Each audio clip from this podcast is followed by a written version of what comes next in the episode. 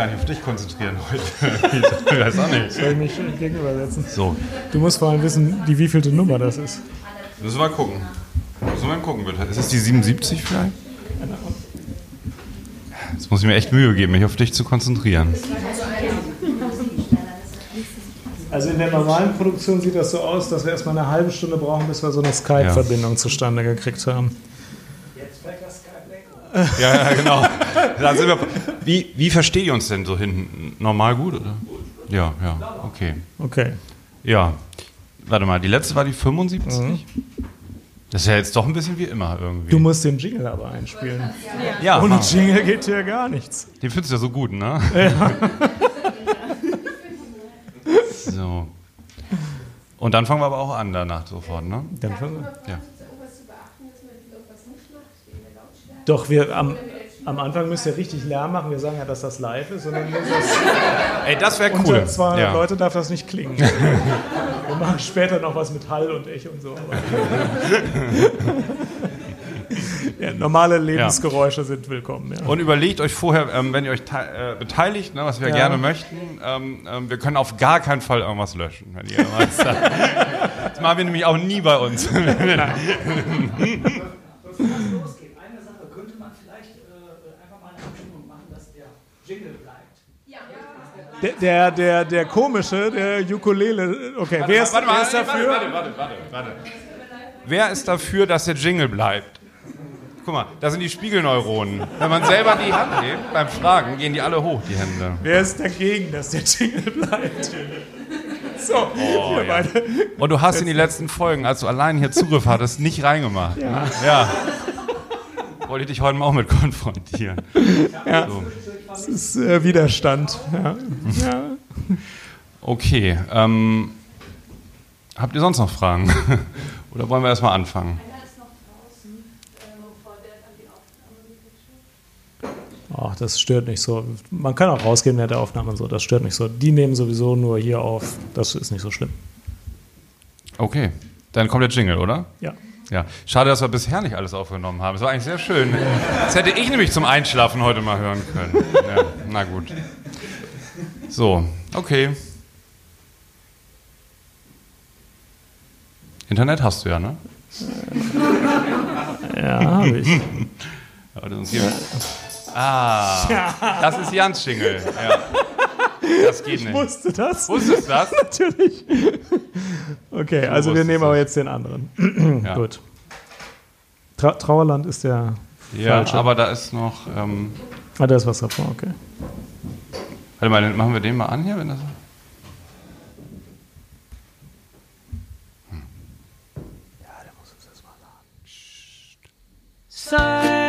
Psychcast.de Psychosomatic medicine and psychiatry, psychotherapy, and so much more. Psychcast is bringing you what you're looking for. With Alex and Jan, two doctors as your hosts. Psychcast, yes, Psychcast. Let's start the show.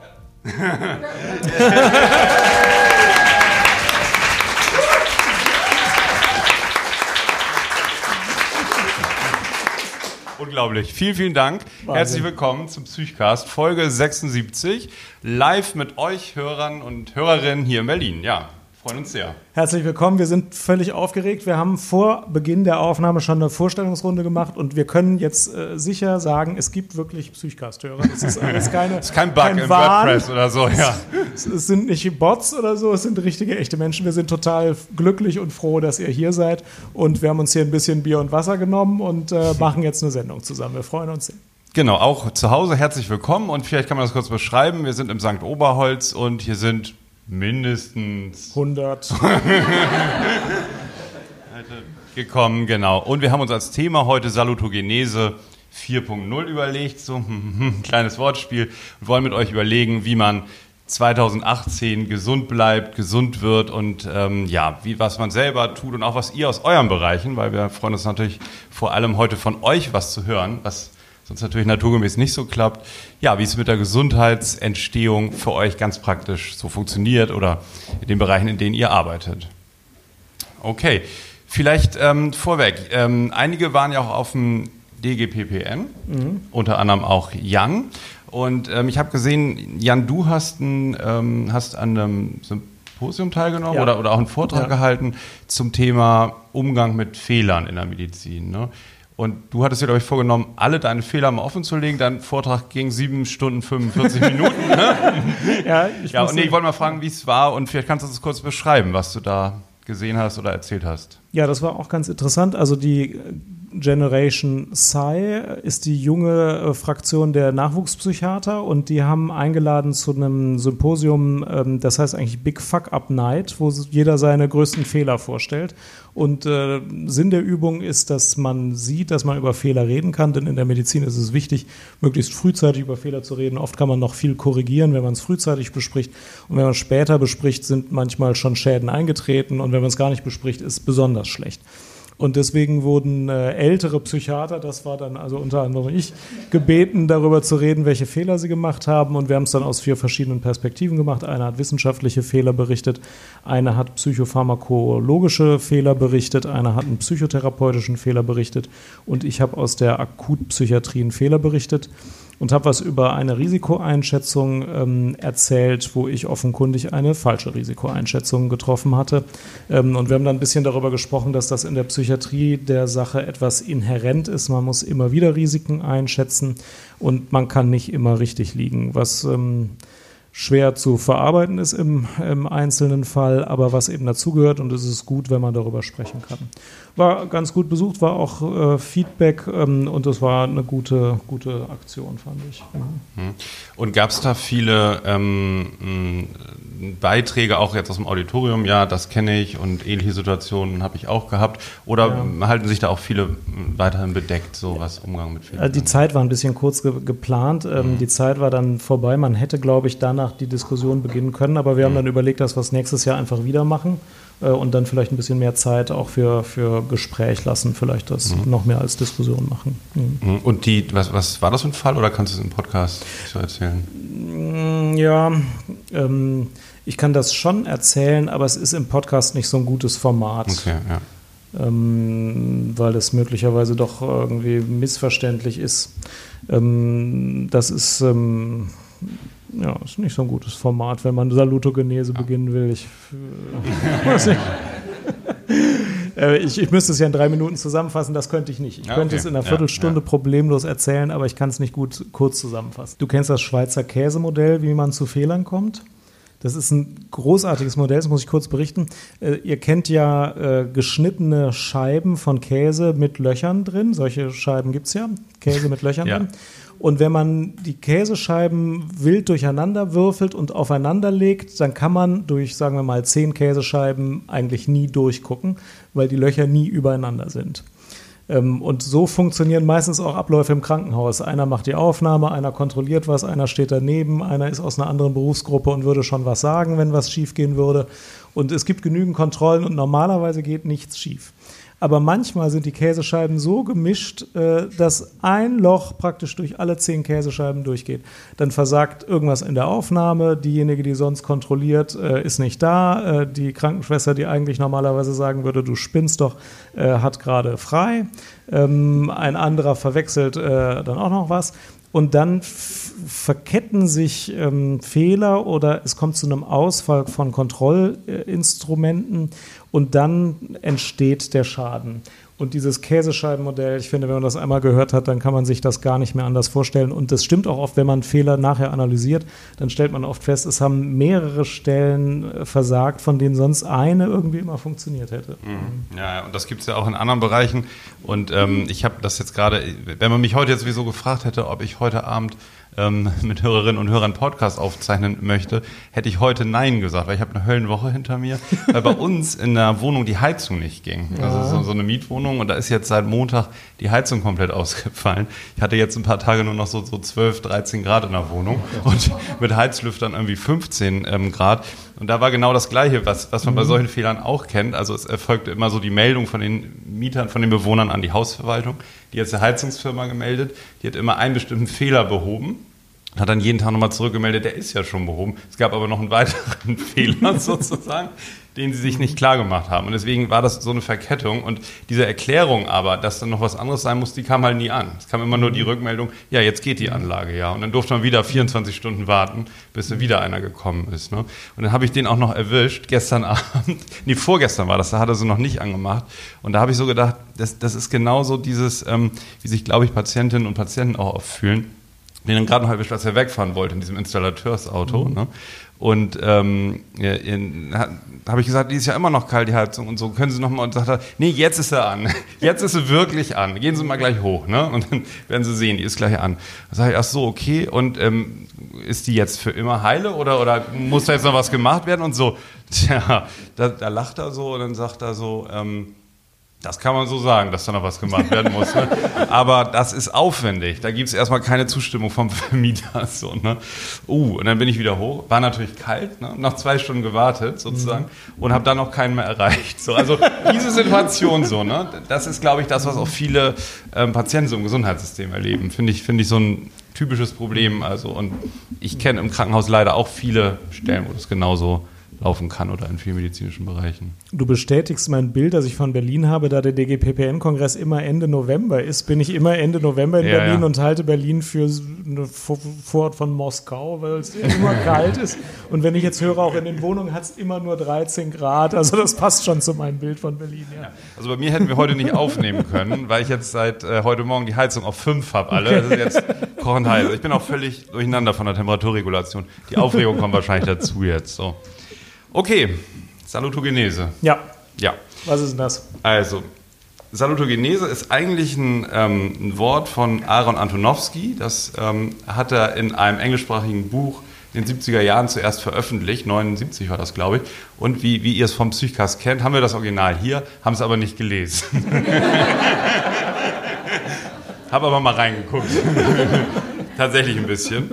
Ähm, und äh, er hat dieses, dieses ähm, Wort genommen. Also es heißt ja ähm, übersetzt sozusagen, werden die meisten vielleicht auch wissen, ähm, Gesundheitsentstehung, also Salus Heil, Glück, Unverletztheit und Genese heißt sozusagen Entstehung. Und er wollte mit diesem Salutogenese-Modell das Pathogenese-Modell ergänzen, was in der Medizin die absolute ähm, Vorherrschaft hatte bis da und ja auch immer noch hat. Er wollte es nicht widerlegen, aber wollte es ergänzen äh, um ein weiteres Modell. Pathogenese, das ist ja sozusagen die Entstehung von Gesundheitsstörungen, von, von Fehlern und das ist ja immer noch, so funktioniert das ganze Gesundheitssystem eigentlich schon sehr. Man geht mit bestimmten Symptomen in die Werkstatt und dann wird der Fehler gesucht und er soll beseitigt werden. Das ist ja auch sehr so in der Matrix aller Beteiligten verankert. Und du sagst das jetzt so locker weg, ja. aber tatsächlich steckt da ziemlich viel drin, finde ich. Denn die Medizin hat ja ihre Ursprünge, Ursprünge zu Recht in der Pathogenese. Also wenn ich mir einen Knochen breche, dann geht es erstmal darum, wie sieht die Krankheit aus und äh, was muss ich gegen die Krankheit tun. Ähm, und auch die Psychiatrie und Psychotherapie fingen an, sich auf Krankheiten zu konzentrieren. Und das ist auch erstmal ein natürlicher Einstieg. Aber inzwischen ist, glaube ich, an vielen Stellen deutlich geworden, dass man manchmal die Krankheit zwar respektieren muss, aber dass man sich relativ früh darum kümmern darf, wie geht eigentlich Gesundheit, wie kommt Gesundheit wieder zurück in den Menschen und wie funktioniert Gesundheit. Und in der Psychotherapie und in der Psychiatrie bin ich der Meinung, dass das oft die größeren Effekte bringt, oder jetzt will ich das nicht vergleichen, bei der Psychose bringt natürlich das Kümmern um die Krankheit äh, auch sehr viel oder mehr, aber dass das äh, letzten Endes ähm, immer noch viel unterschätzt wird äh, und tatsächlich ein wirksam, also wahrscheinlich das eins der wirkstärksten ähm, Prinzipien in der ganzen Psychotherapie und auch Psychiatrie ist. Hm. So, der Hauptunterschied dieser beiden Modelle ist bei der Pathogenese, ist immer in dem Moment, wenn man krank ist oder irgendeine Gesundheitsstörung hat, dass man von dem Zeitpunkt auf der Achse sozusagen einen Rückblick nimmt und sagt, okay, welche Faktoren haben zu der Erkrankung geführt? Das ist halt ganz häufig die Sichtweise. Es gibt Risikofaktoren, Auslöser für Erkrankungen. Und dann sozusagen, ähm, so hat er es auch mal beschrieben in seinem Buch, werden die Leute sozusagen, es ist ein reißender Fluss und da an, an, an, einer Stelle am Ufer stehen sozusagen die Mitarbeiter im Gesundheitswesen und ziehen die Patienten dann raus sozusagen. Ne? Und das Salutogenese-Modell, das wäre eben dieser Blick ähm, ähm, so- sozusagen zu, ja, also es wäre sozusagen von der, ähm, von dem Moment an eigentlich das ganze Leben entlang sozusagen von der Seite geblickt, also wie, welche Faktoren die Gesundheit fördern können, ähm, waren aktiv oder welche Faktoren haben mich eigentlich protektiv geschützt und dann vor allen Dingen über die Krankheitsentwicklung ähm, Entwicklung oder über den Ausbruch der Krankheit hinweg. Also ist der Zeitstrahl wesentlich länger und hat eben nicht diesen Fixpunkt Erkrankung. Also Antonowski, der war übrigens ein Medizinsoziologe, also der war jetzt nicht Mediziner oder Psychologe, ist in New York geboren und hat dann später ähm, in Jerusalem geforscht. Ähm, der hat das so beschrieben, dass eigentlich das ganz gesund ist, dass es sozusagen immer ein Ungleichgewicht gibt. Ne? Dass man in bestimmten Phasen Ausschlag Richtung Krankheit hat und in, in vielen Phasen Ausschlag Richtung Gesundheit und dass es häufig auch zwischen denen Gleichgewicht gibt, wollte davon wegkommen von so einem Entweder-Oder, also gesund oder krank. Und ähm, ähm, ja, hat dann auch ein Konzept entwickelt, wo wir gleich auch noch drüber sprechen wollen. Ja, Ja, und diese beiden Prinzipien gehen ja auch Hand in Hand. Ich kann es vielleicht mal bei einem Beispiel vereinfachend sagen, wenn jetzt ein Patient eine Depression hat, dann kann man erstmal im Sinne der äh, Pathogenese fragen, welche Verluste haben sie erlitten, was äh, für Stressoren haben sie, was läuft alles schlecht in ihrem Leben, worauf ist diese Depression vielleicht eine Reaktion. Und das ist wichtig und hat seine Bedeutung und man kann praktisch nicht anfangen, ohne dass man dem Raum gegeben hat. Aber man kann dann im zweiten Schritt auch fragen, und was gibt Ihnen Kraft? Was macht Sie fröhlich? Wie werden Sie wieder vital? Was hat Ihnen früher mal Kraft gegeben, als Sie noch nicht diese Depression hatten? Was haben Sie damals gerne gemacht? Was hat Ihnen damals Freude gemacht? Ähm, Und wenn man das beides verbindet und beidem die richtige Menge an Aufmerksamkeit gibt, äh, dann gewinnt man, glaube ich, mehr, als wenn man nur auf die krankmachenden Faktoren eingeht. Mhm, genau. Mm, Er hat dann sozusagen ähm, gesagt, bei der Salutogenese sozusagen, das ist eben eine Erweiterung.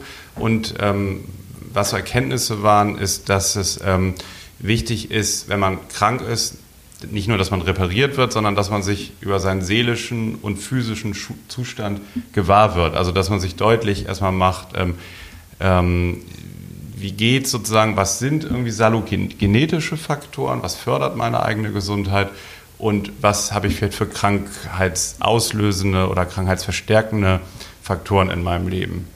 Und dann ähm, strebt er immer so an, zwischen Gesundheit und Krankheit auf so einen Neutralpunkt zu kommen und ähm, sozusagen eine ähm, Idee ist halt immer weiter zu lernen und, und zu wachsen und sich weiterzuentwickeln. Also dass das auch zur Gesundheit beiträgt, ähm, gibt es auch Ergebnisse zu. Ähm, er hat nämlich herausgefunden, dass so bestimmte Grundeinstellungen, bestimmte Grundhaltungen ähm, ganz wichtig dafür sind, ähm, selber ähm, sich salutogen, also gesundheitsförderlich ähm, zu verhalten. Bestimmte Grundbedingungen, die man mehr oder weniger haben kann, aber die man auch erwerben kann.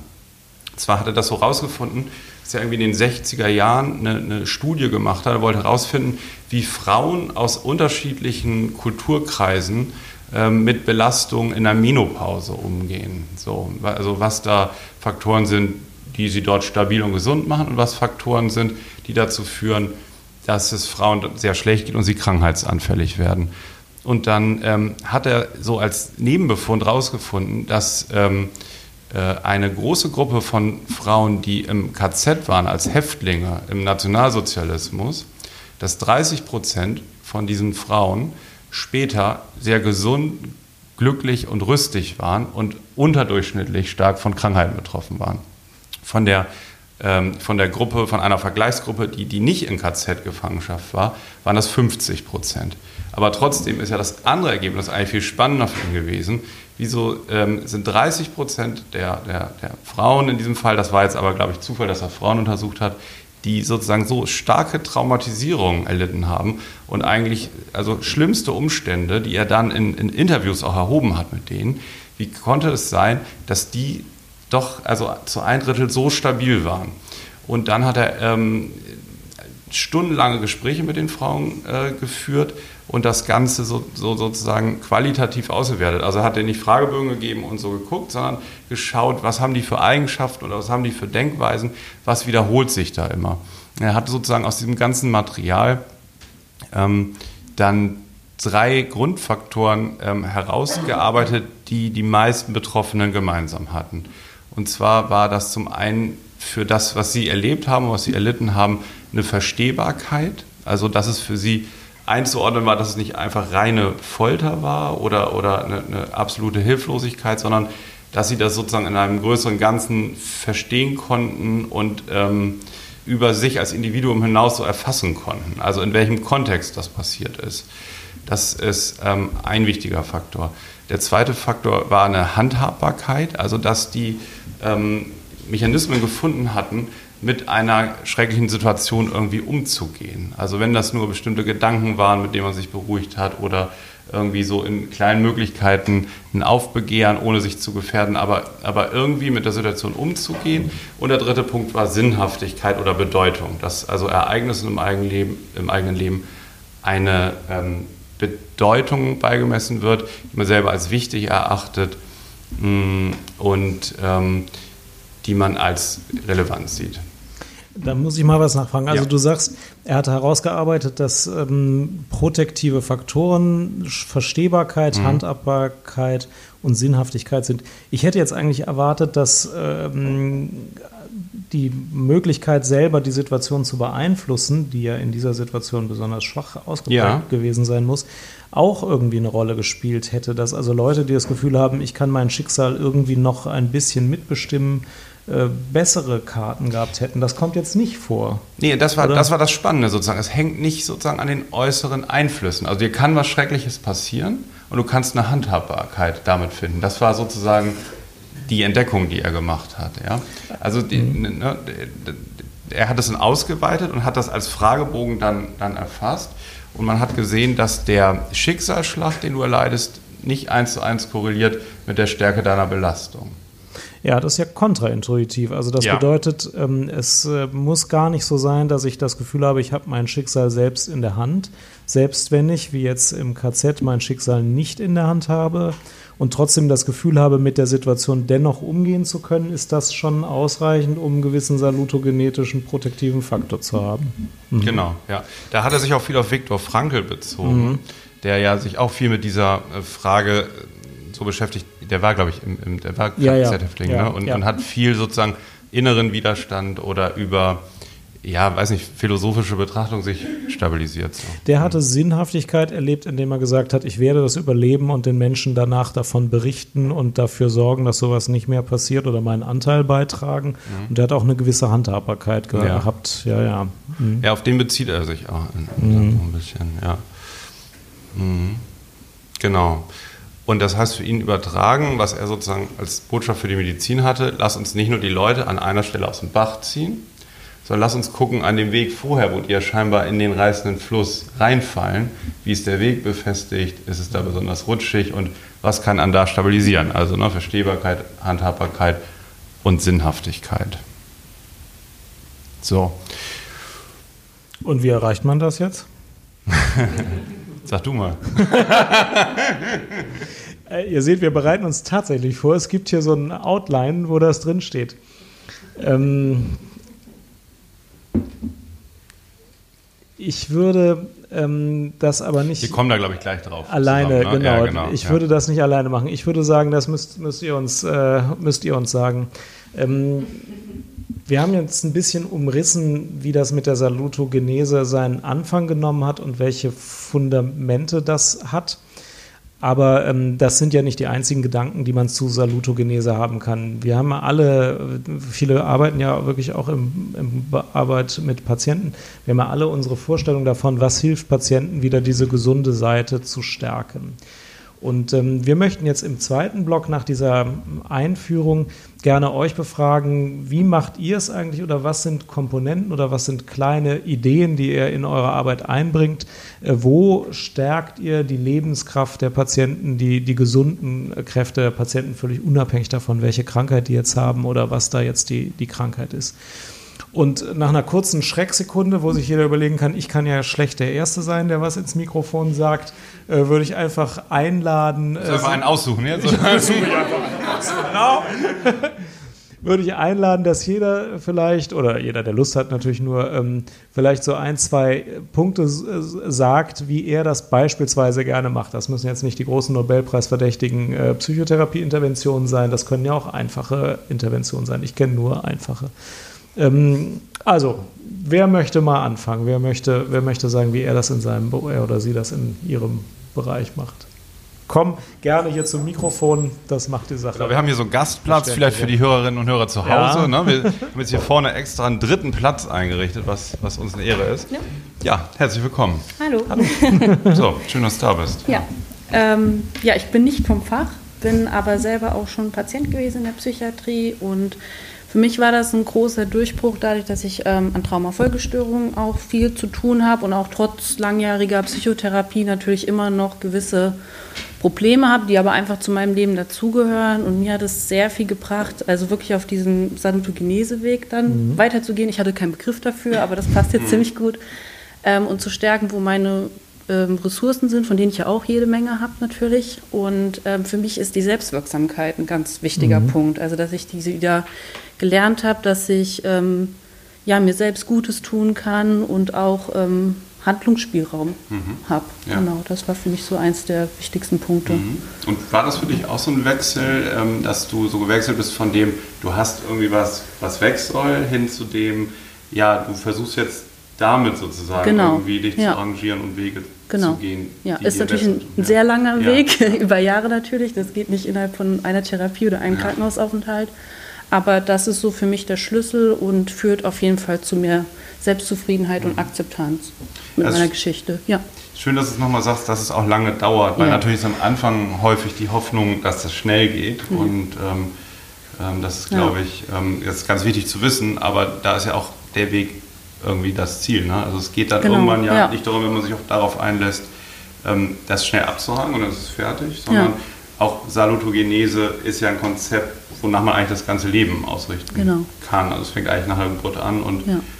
ähm, am Ende gehört sogar der, der Tod dazu. Das hat er nämlich auch gesagt, das ist ja total logisch, dass auch der Tod eines Tages, wir sterben ja alle irgendwann, nicht das letzte Versagen des Körpers oder der Medizin ist oder das letzte Gewinn der Krankheit, sondern dass es zu diesem ganzen Fluss sozusagen so dazugehört. Ne? Und Genau, ich hatte auch am Anfang die einfache Vorstellung, es gibt entweder komplett gesund oder man ist komplett krank und nicht so lebensfähig. Und ähm, dazwischen existiert ja auch etwas und das muss man so nach und nach lernen.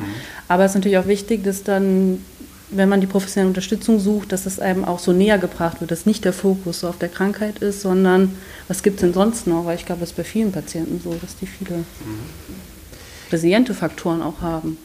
Kennst du das Gefühl, dass man manchmal so das Gefühl hat, wenn ich jetzt was Positives mache, dann ist das eigentlich ein bisschen schräg, dann wird das dem Trauma oder dem Problem, das ich eigentlich habe oder der Krankheit gar nicht gerecht. Wie kann ich denn jetzt irgendwie was Schönes machen? Eigentlich müsste ich doch ähm, ganz dunkle Themen bearbeiten oder haben.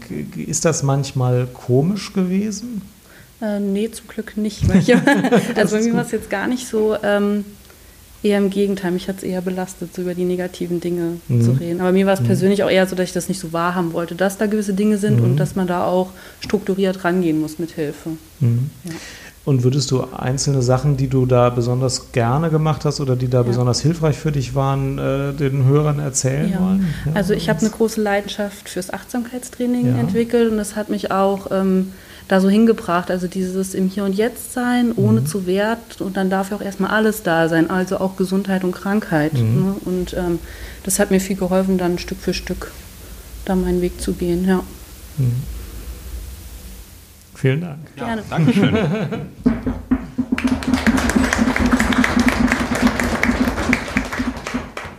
Die nächste bitte, der nächste bitte. Keine, keine, keine Kommentare. Volles Wartezimmer.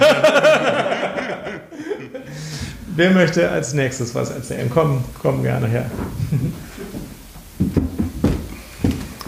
Ja, hi, ich bin Sebastian und ich bin Assistenzarzt in der Psychiatrie.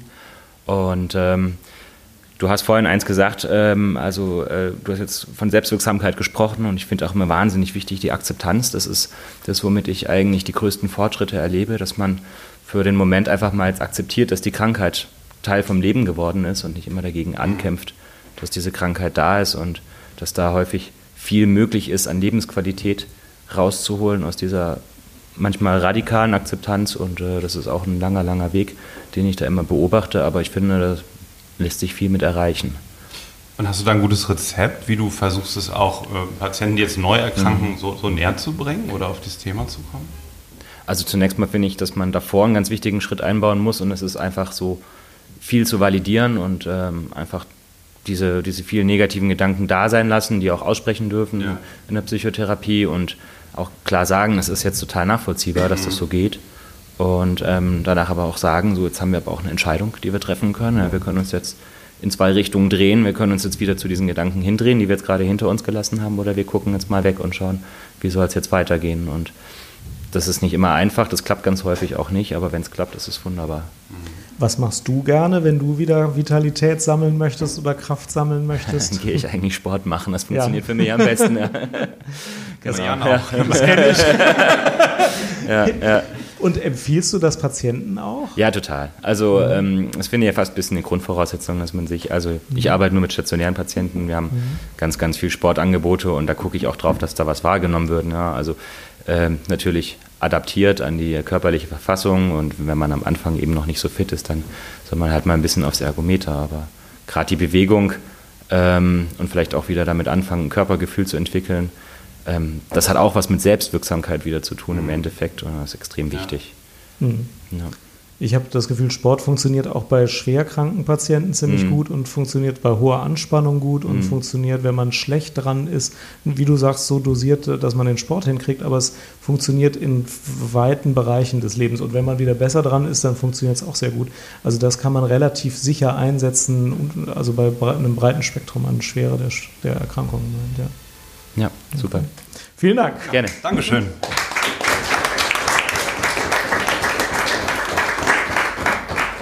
Die nächste.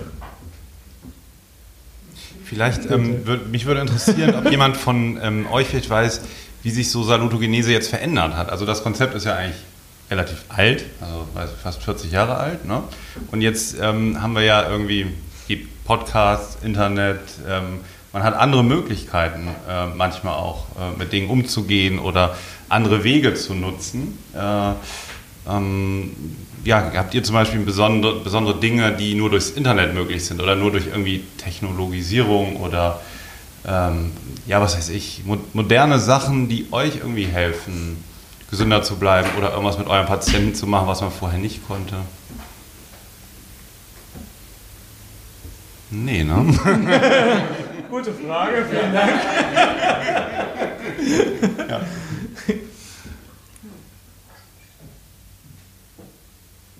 Ja, Jan, müssen wir weiter moderieren. Kannst du ja mal aufhören jetzt. Ne?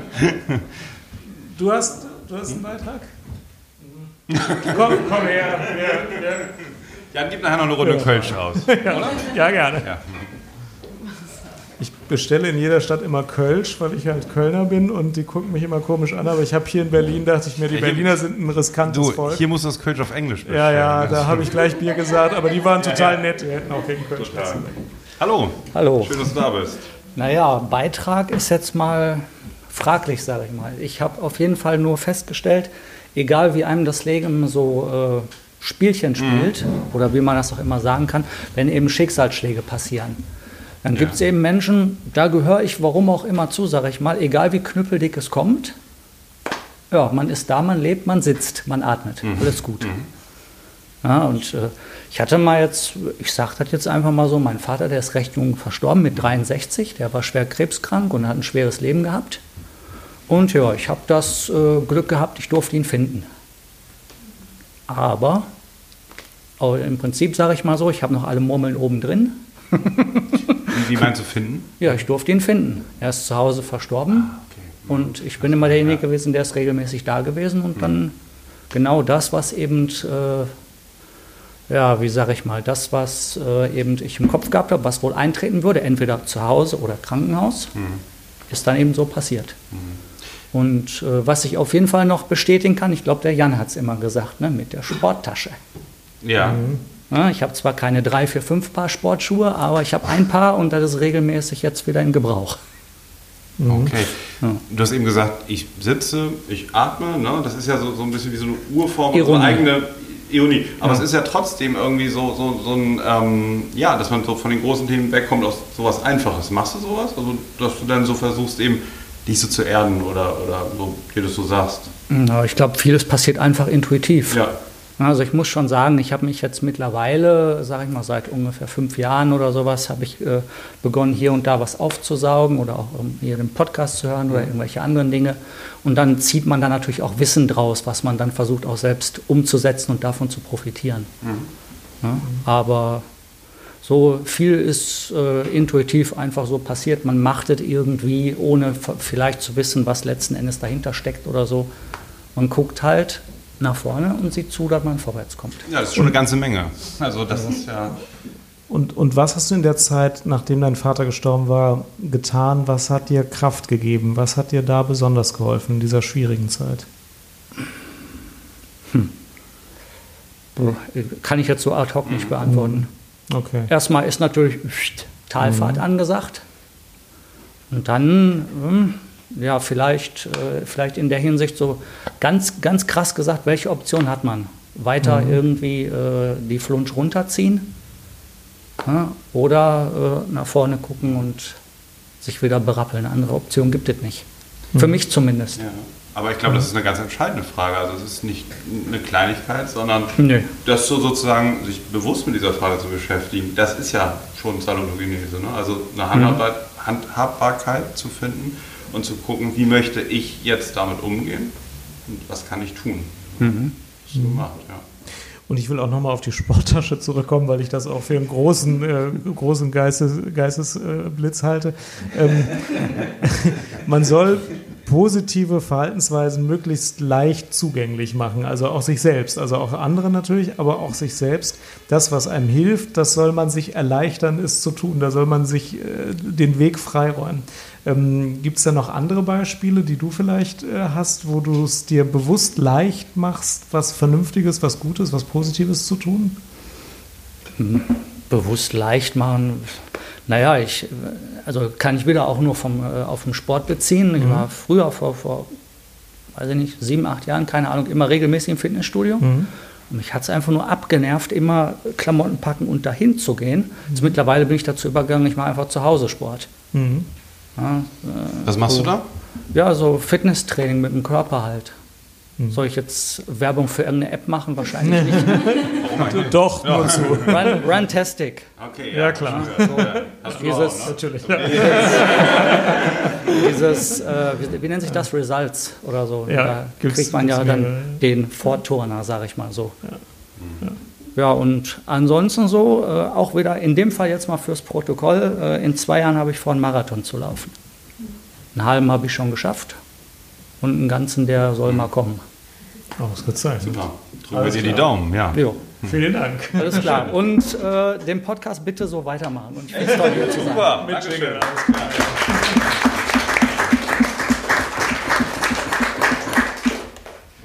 Weitere Ideen, was salutogenetisch hilft.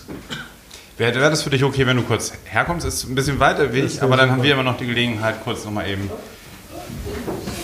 noch was zu sagen. Ja, genau. Denn wir haben nämlich irgendwie ein, ein etwas kurzes Kabel und ähm, außerdem finden wir es auch schön, wenn wir euch mal dann hier vorne haben. Ja. Hallo, Hallo. willkommen im Psychcast. Ja, danke schön. ähm, ja, ich denke, bei mir hilft äh, meinen Patienten, dass ich es ihnen versuche ernst zu nehmen. Und das passiert auf zwei Weisen. Also einmal mit konfrontativen äh, Interventionen. Also mh, das geht bei mir richtig zur Sache, möchte ich sagen. Und das zweite äh, mit Humor. Also ähm, natürlich mit Major Depression ist es ein bisschen schwierig, aber es gibt ja viele andere Formen bis zur Gesundung, bis meine Patienten sozusagen ich mich als Therapeutin, eine Psychotherapeutin verlassen. Ja, und auf diesem Weg hilft mir, gesund zu bleiben durch, mit Humor und den Patienten, glaube ich, auch. Humor ist, glaube ich, auch ein ganz wichtiges salutogenetisches Element und da kommt auch manchmal so das Gefühl, also so ein, so ein etwas schräges Gefühl rein, wenn jemand über Suizidgedanken spricht beispielsweise und ich mache trotzdem einen Scherz in der Sitzung, das kann komisch sein, aber manchmal hilft es auch. Äh, manchmal kann man danach irgendwie freier sprechen. Ähm, kennst du das, dass es manchmal ein bisschen schräg sich anfühlen kann, wenn man dann mit Humor in einer schwierigen Sitzung äh, was macht? Kennst du das? Ähm, ich mache das natürlich nicht bei jedem Patienten Ja. auf die Art oder es ist abgeschwächt. Ne? Also ich schaue mir das an, bei wem ich äh, stark ironisch sein kann, sagen wir es mal so, oder einfach nur äh, etwas lockerer. Also, ähm, aber es bringt auf jeden Fall ähm, eine Situation, die den anderen erstmal auch verblüfft teilweise. Aber in der Regel, wenn ich es richtig dosiere und wenn ich die durch die Beziehung einschätze, äh, fördert das die Beziehung und äh, hilft dem Patienten in der Regel ja auch, ähm, ein Stück weit Abstand von diesem Disease, von, diesem, äh, von dieser Krankheitsgeschichte zu haben. Ja, ich glaube, das ist ganz wichtig, was du sagst, dass man Humor sehr feinfühlig dosieren muss in schwierigen Situationen, aber dass es dann auch wirklich helfen kann, ein bisschen wieder eine andere Perspektive einzunehmen für den Patienten. Ist Humor was, was auch dir hilft, wenn du Kräfte sammelst? Absolut. Deshalb höre ich euch ja. Aber was du auch eben gesagt hast, finde ich auch spannend, dass auch ernst nehmen nicht nur nett sein bedeutet ne, und immer, immer einlenken oder so, sondern, sondern auch das Konfrontieren. Also das, das unangenehmen Themen nicht aus dem Weg zu gehen ne, und ähm, da auch hinzugucken. Das finde ich auch einen sehr starken Punkt noch. Ne? Also die, die, diese Beziehung so ernst zu nehmen und zu sagen, ich gehe auch in die unangenehme Situation und konfrontiere dich vielleicht mit etwas, was viele andere so nicht machen würden, äh, um eine Menge Ärger nicht am Hals zu haben, ne? um es mal so zu sagen. Und ähm, das finde ich auch einen ganz wichtigen Punkt. Ja.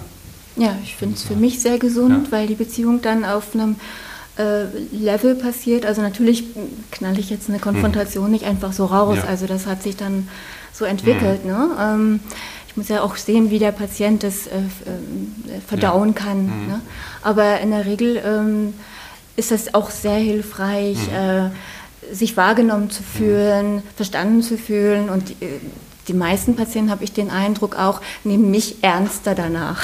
Ja, und ich habe häufig, dass ähm, Patienten dann sagen, wenn es eigentlich einen, einen größeren Konflikt oder eine Auseinandersetzung gab, ne, die auch wirklich unangenehm ist oder auch mit, mit Schamgefühl, dass sie dann hinterher eigentlich die Sitzung besonders ähm, hilfreich empfanden und, und eigentlich genau sozusagen eigentlich eher ähm, größer und gewachsener aus der Situation rausgehen. Ne? Ja. Kannst du eigentlich auch, ähm, was die Salutogenese angeht, von dir selber, ähm, von deiner Arbeit profitieren? Oh. Weil, also das sind eigentlich die zufriedensten Menschen ähm, oder, oder, oder die zufriedenste Arztgruppe oder, oder Gesundheitswesengruppe. Also Psychotherapeuten sind ja ähm, Ziemlich hinten am Ranking, ne? von der Zufriedenheit ziemlich weit vorne. Ja, ne, aber Nee. Von, der, von der psychischen Gesundheit sind wir da Das ist ja relativ. mit dem Psychiater ziemlich weit unten, glaube ich. Okay, aber äh, ja, ich äh, würde sagen, ich mm, gehe in so eine Mischkalkulation ein. Ich Ja. brauche auch Input. Das heißt, ich arbeite äh, zwar im vollen, mit vollen Sitz, aber nur halb sitzig Ja, sozusagen, ja, okay. um die andere Zeit zu haben, um mir Input zu geben. Also ich, weil ich merke als Tiefenpsychologin, das kostet einfach Kraft. Mhm, Ne? Und da kann ich nicht so äh, Ja. ja. so äh, gehen wie ein Verhaltenstherapeut oder so. Ich kann nicht so aktiv Ja. sein. Und äh, ja, also von daher, ich brauche so was Misch, eine Mischkalkulation für mich. Und ich meine, ich hätte noch was Salutogenetisches bei dir herausgehört. Ähm, Du hast gesagt, du konfrontierst die Patienten, du nimmst sie ernst. Und das klingt für mich so, als würdest du ihnen auch die Verantwortung für das ganze Leben geben, also für das, was nicht funktioniert hat, das, was funktioniert hat. Also die Verantwortung geben meine ich da positiv, also auch die Macht, wieder was zu ändern und was zu, zu bewegen. Denn äh, es ist ja ein Unterschied, ob ich sage, ich bin äh, Opfer schlimmer Umstände und kann daran nichts ändern. Ähm, oder ob ich sage, es, die Umstände sind schlimm, aber ich habe trotzdem etwas in der Hand. Und äh, wenn ich das richtig verstehe, machst du eher das Zweite zum richtigen Zeitpunkt. Genau, ich habe jetzt auch gerade einen Weihnachtsaufruf an meine Patienten gestartet und der lautet dann eben, ihr habt es in der Hand. Ja. auf euer Glück. Ne? Also ja, nicht äh, ja, viel Glück und so weiter, ne? sondern Ja, do it. was man selber auch machen kann. Dafür. Ja, ja. Ja. Weihnachten kann man ja selber gestalten. Ne? Irgendwie schon. Irgendwie schon. Also klar in bestimmten Beziehungskonstellationen, aber dazu sind wir ja da, das äh, zu besprechen, Ja. dass da gewisse äh, ja, äh, Kräfte da sind bei den Patienten. Okay. Okay. Vielen Dank. Dankeschön.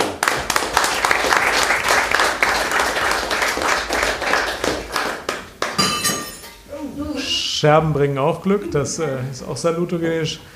Alles klar, wir sammeln weiter. Sehr gerne. Du kannst hier bei uns rumkommen, das kürzer.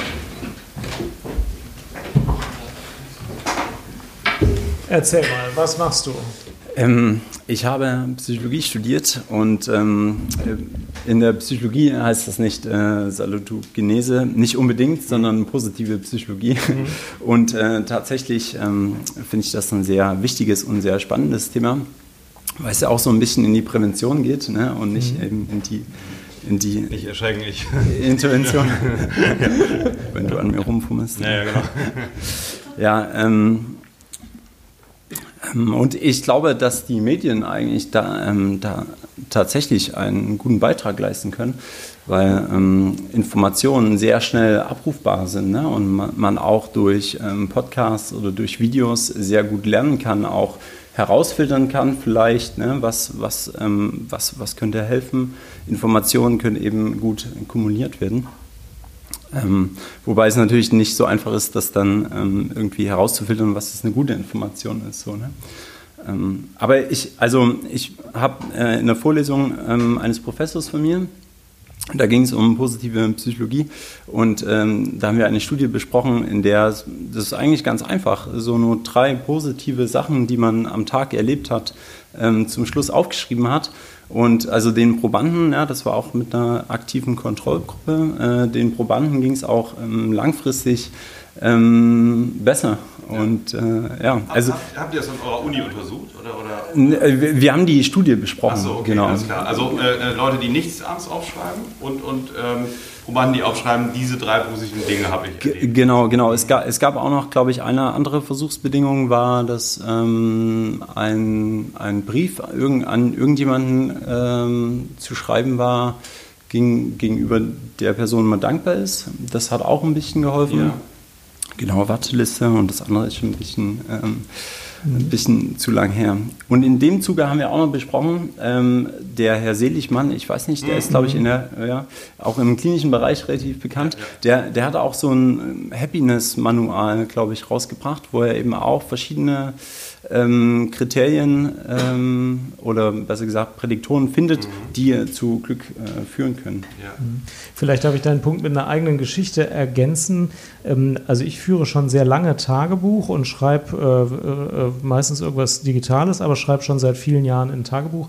Und wenn ich alte Tagebucheinträge lese, dann ist das oft über Probleme, Dinge, die mir nicht gefallen haben oder wo ich eben, weiß ich nicht, einen schlechten Tag habe. Das habe ich dann aufgeschrieben. Und vor ein paar Jahren habe ich äh, dann auch mir mehr Gedanken darum gemacht, ob es nicht auch besser wäre, mal ein Dankbarkeitstagebuch zu schreiben oder die Erfolge aufzuschreiben und habe das ein bisschen geändert. Und wenn ich jetzt die Beiträge oder die, die Einträge in meinem Tagebuch in den letzten Jahren lese, dann sind da auch noch welche, wo, wo Probleme, wo, wo ich Probleme aufschreibe, aber auch wo mir was gelungen ist, wo was positiv ist oder wo ich irgendwo für dankbar bin oder so. Und ich glaube, dass das eine gute Technik ist, in sein Tagebuch nicht nur Probleme zu schreiben, sondern auch was Positives. Das ist genau dieser Gedanke. Ich finde das ganz hilfreich. Mhm. Genau, ich, ich glaube, es ähm, bringt nichts sozusagen, das dann zu verdrängen, ne, das Unangenehme, mhm. sondern eben ähm, trotzdem wahrzunehmen. Und ähm, also ich ja. habe ich ähm, habe ich tatsächlich eben auch, äh, vorhin kam schon so die achtsamkeitsbasierten ähm, äh, Techniken. Äh, seit einiger Zeit habe ich mich, weil auch ein Professor von mir, der hat sich sehr viel mit Meditation be beschäftigt und mit auch ähm, den äh, östlichen mhm. Psychologien. Und ähm, das ist für mich persönlich auf jeden Fall auch was sehr Kraftgebendes. Ja? Also auch die achtsamkeitsbasierten Interventionen sind auf jeden Fall ähm, empirisch haben die schon eine sehr gute, ja. äh, gute Wirksamkeit. So, ne? genau. Okay, vielen Super, Dank. Super, Dankeschön. Ja.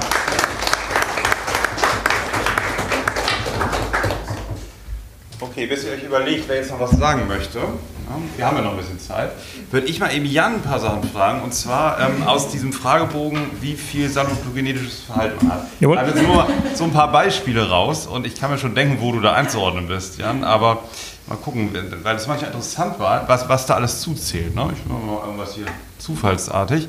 Haben Sie das Gefühl, dass es Ihnen ziemlich gleichgültig ist, was um sich herum passiert? Und dann musst du von äußerst selten bis sehr oft. Wir sagen, et kütt wird kütt. Ja, ja. Was heißt das? Es kommt, wie es kommt. Ja, ja, aber ich meine, also äh, du, du, ähm, es ist dir relativ gleichgültig, was um dich herum passiert, ne? Sehr oft, oder wie? also, das hieße dann. Also ich- sag jetzt nichts, Jan. Sag jetzt nichts. Das wäre sehr- wär jetzt in Richtung negativ ausgelenkt. Natürlich, das ist nicht Salutogenese. Ne? Weil Salutogenese heißt, ähm, den Bedeutungsradius, also diesen Punkt Bedeutung, weiter zu spannen und zu sagen, meine persönlichen Beziehungen sind mir wichtig, was, was ich tue, ist mir wichtig. Das ist mir eben nicht egal. Aber das meinst du, glaube ich, auch. Nächste Frage. Also, nee, nee, nee. nee ähm, das ist ja immer der erste Punkt bei, bei der Salutogenese, dass man das Problem anerkennt und aushält und äh, seine in, in voller Helligkeit strahlen lässt und ihm Raum gibt. Und dass man dann trotzdem guckt, ja, und was mache ich denn jetzt? Also es ist mir sehr wichtig, was in meiner äh, Umgegend passiert und es belastet mich, wenn es schlecht ist. Aber ich lasse mir davon nicht die Hoffnung verderben, dass es einen Weg äh, irgendwie nach vorne gibt. Ja. Das meiste, was Sie in Zukunft tun werden, wird wahrscheinlich völlig faszinierend sein oder anderes Extrem totlangweilig sein. Solche Fragen hat er hier drin. Wollte ich nur mal so. Ja, 70er Jahre. Nächste Frage, kann Ja. man bei den meisten Quizshows sagen, oder? Wenn Sie vor einem schwierigen Problem stehen, ist die Wahl einer Lösung immer verwirrend und schwierig oder immer völlig klar? Ich bin ein einfacher Mensch und finde, ich komme nur bis zur einfachen Lösung und damit komme ich gut durch. 15, das wäre positiv. Okay. Ja, habt ihr noch Punkte? Wir würden natürlich gerne noch mit dem einen oder anderen von euch oder der einen oder anderen von euch sprechen. Am Mikro meinst du? Am Mikro, genau. Also los, die nächste, der nächste. Genau, komm mal gerne nach vorne. Und ihr könnt natürlich zu Hause auch in die Kommentare hier reinschreiben. Ne? Was sind für euch denn salutogenetische Faktoren? Schreibt uns gerne mal, wie ihr das persönlich so haltet. Ja, hallo. Hallo. Ja, genau, aus der heißen Schule hier. Ja. Ähm, ja, ihr habt ja nach den einfachen Ansätzen gefragt und ich finde, es klingt manchmal so, als Die kommen im Internet besser an, die Anfragen. genau, ähm, damit es nicht so klingt, als müsste man immer irgendwas Großartiges Neues beginnen, irgendwie Meditation erlernen oder Sportler werden, wenn man das nie gewesen ist, ähm, fand ich es immer ganz gut, erst mal zu schauen, was war denn bis zu dem Zeitpunkt der Erkrankung stabilisierend. Und das sind ja oft Dinge, die dann irgendwie auf der Strecke geblieben sind, auf dem Weg. Und das können ja ganz einfache Sachen sein, zum Beispiel mehr mit Freunden unternehmen. Ähm, und da würde ich versuchen, solche Dinge erstmal wieder aufleben zu lassen, bevor man irgendwie in diesem ganzen Wust von Möglichkeiten dann irgendwie gar nichts so richtig anfängt. Ja, das finde ich ähm, total wichtig. Und da bist du, glaube ich, auch so total auf der Zeit mit der ähm, Hirnforschung, die ja so rausfindet in den letzten Jahren, dass es wichtig ist, so irgendwo anzuknüpfen. Ne? Das meinst du auch, ne? dass man so Mhm. guckt, was waren denn mal so meine Wurzeln oder was fand ich, bevor das alles losging, dass ich irgendwie mich zurückgezogen habe und ähm, so meinen Interessen nicht mehr nachgegangen bin. Was waren die eigentlich? Und nicht eine Liste durchzugehen, irgendwie spazieren gehen, basteln, Kuchen backen, sondern so Mhm. zu gucken, was zu einem selber passt. So, ne? Ja, genau. Vor allem für alle diejenigen, die zum Beispiel noch nie Sport gemocht haben, die, jetzt, die dann immer, glaube ich, einen Ja. großen Schrecken kriegen, wenn man ihnen sagt, okay, also Das ich, stimmt, ich ja. glaube, für Sie ist Sport gut. Ja. Gehen Sie mal in die Spaziergruppe. Das bringt auch irgendwie nicht viel, ne? nee, ich glaube, es funktioniert nicht so gut. Und ähm, du ähm, arbeitest in der Psychiatrie, habe ich richtig in Mhm. Erinnerung, oder? Als, Ja. als Ärztin. Wie gelingt dir das, damit ähm, Patientinnen und Patienten so was geeignetes zu finden? Gibt's, hast du da einen Trick oder eine Idee, wie man da irgendwie gut zu dem Punkt kommt, ähm, was zu demjenigen passt? Ähm, also ich versuche das erstmal rauszufinden, was eben diese Dinge waren, die die Person überhaupt gemacht hat, bevor sie krank geworden ist. Und meistens ähm, lassen sich da schon Dinge erkennen, die dann mutmaßlich eher ähm, funktional und eher äh, unterstützend waren. Und dann würde ich versuchen, das eher sehr zu verstärken, dass diese Dinge wieder gemacht werden, weil wenn jetzt der Patient in der Situation zum Beispiel noch depressiv ist, dann wird der das wahrscheinlich nicht unbedingt ähm, glauben oder so empfinden, dass es gut tut.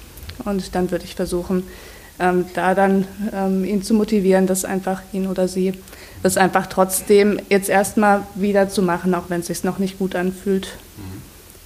Und dann, wenn sich das nicht als erfolgreich herausstellt, dann kann man immer noch neue Dinge dazu nehmen. Aber ich würde erstmal versuchen, die bewährten Dinge wieder aufzunehmen. Ja. Okay. Ähm, zusammen mit deinem Kollegen, der die zweite, den zweiten Wortbeitrag hier hatte, macht ihr den Podcast Jung und Freudlos. Wir oh, ist eine unverhoffte Werbung. Glück, dass wir haben so ein gutes Gedächtnis. Also den müsst ihr euch auf jeden Fall mal anhören. Äh, wir, wir freuen uns sehr, dass es den gibt äh, und wünschen viel, viel Erfolg. Vielen Dank. Und der Name ist cool. Ja, das, ja. Ähm, das ähm, haben wir Sebastian zu verdanken. Sehr kreativer Kopf. Alles klar. Wie viele Folgen habt ihr schon? Ähm, wir haben jetzt heute Nummer 6 veröffentlicht Nummer 6 zum Thema ja, Depression. Ähm, kann, willst du die ähm, Homepage noch eben sagen, die, die äh, Adresse? Oh, wenn ich die jetzt auswendig wüsste. Jungundfreudlos.de. Ja, ja. Super, ja. Alles klar. Super.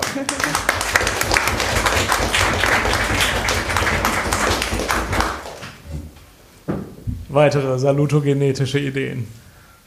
Frische Luft. Ja, ja frische Luft, ja, können wir, können wir riskieren. Schön die Scheiben geschlagen, wie in der Titanic.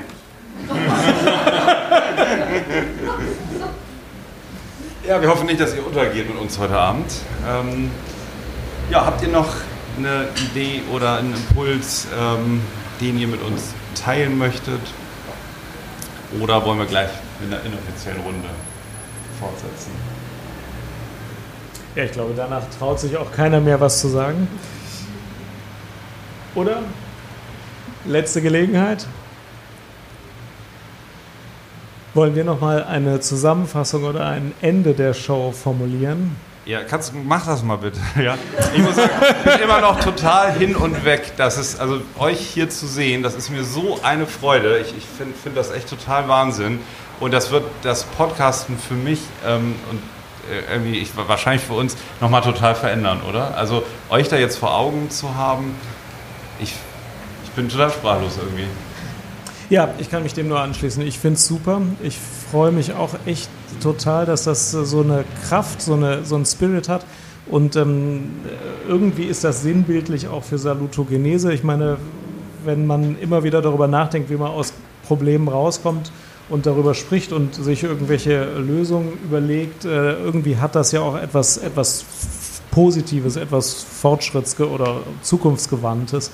Ähm, und ähm, das, was wir gestartet haben, also für mich persönlich ist das eine sehr wertvolle Sache. Ich podcaste sehr mhm. gerne mit dir. Ähm, und auch wenn jetzt keiner zuhören würde, wären die Gespräche, die wir führen, für mich persönlich immer schon sehr interessant. Aber ich bekomme ja immer wieder mal Rückmeldungen, dass das positive Wellen auslöst und dass das irgendwas bewirkt. Das finde ich ähm, immer ganz eindrucksvoll. Das geht mir wirklich immer total nah. Und heute war wirklich echt Weihnachten dieses äh, Gefühls, weil so viele Leute jetzt hier zusammengekommen sind, die sagen, dass äh, sie den Podcast mit Interesse hören, dass er in ihrem Herzen irgendwie einen Platz gewonnen hat. Und ähm, jetzt haben wir zusammen einen gemacht und äh, eure Ideen äh, sind der, das Herzstück dieser Folge geworden. Ich finde es super. Und ähm, wir bedanken uns bei denen, die zu Hause zugehört haben und gehen jetzt schön Bierchen trinken. Genau, wir danken euch zu Hause. Und ich habe jetzt endlich eine Antwort auf die Frage, warum unterhält, so Kollegen fragen mich häufiger, Leute, die, die mich so kennen, ähm, ja, ist ja schön und gut, wenn du dich so gern mit Jan unterhältst über Psychothemen, aber warum stellt ihr das ins Internet? und das finde ich irgendwie cool. Jetzt kann ich sagen, so, weil wir sonst euch heute alle nicht getroffen hätten. Von daher vielen Dank. Ich, ich freue mich wirklich sehr, dass ihr da seid. Ja.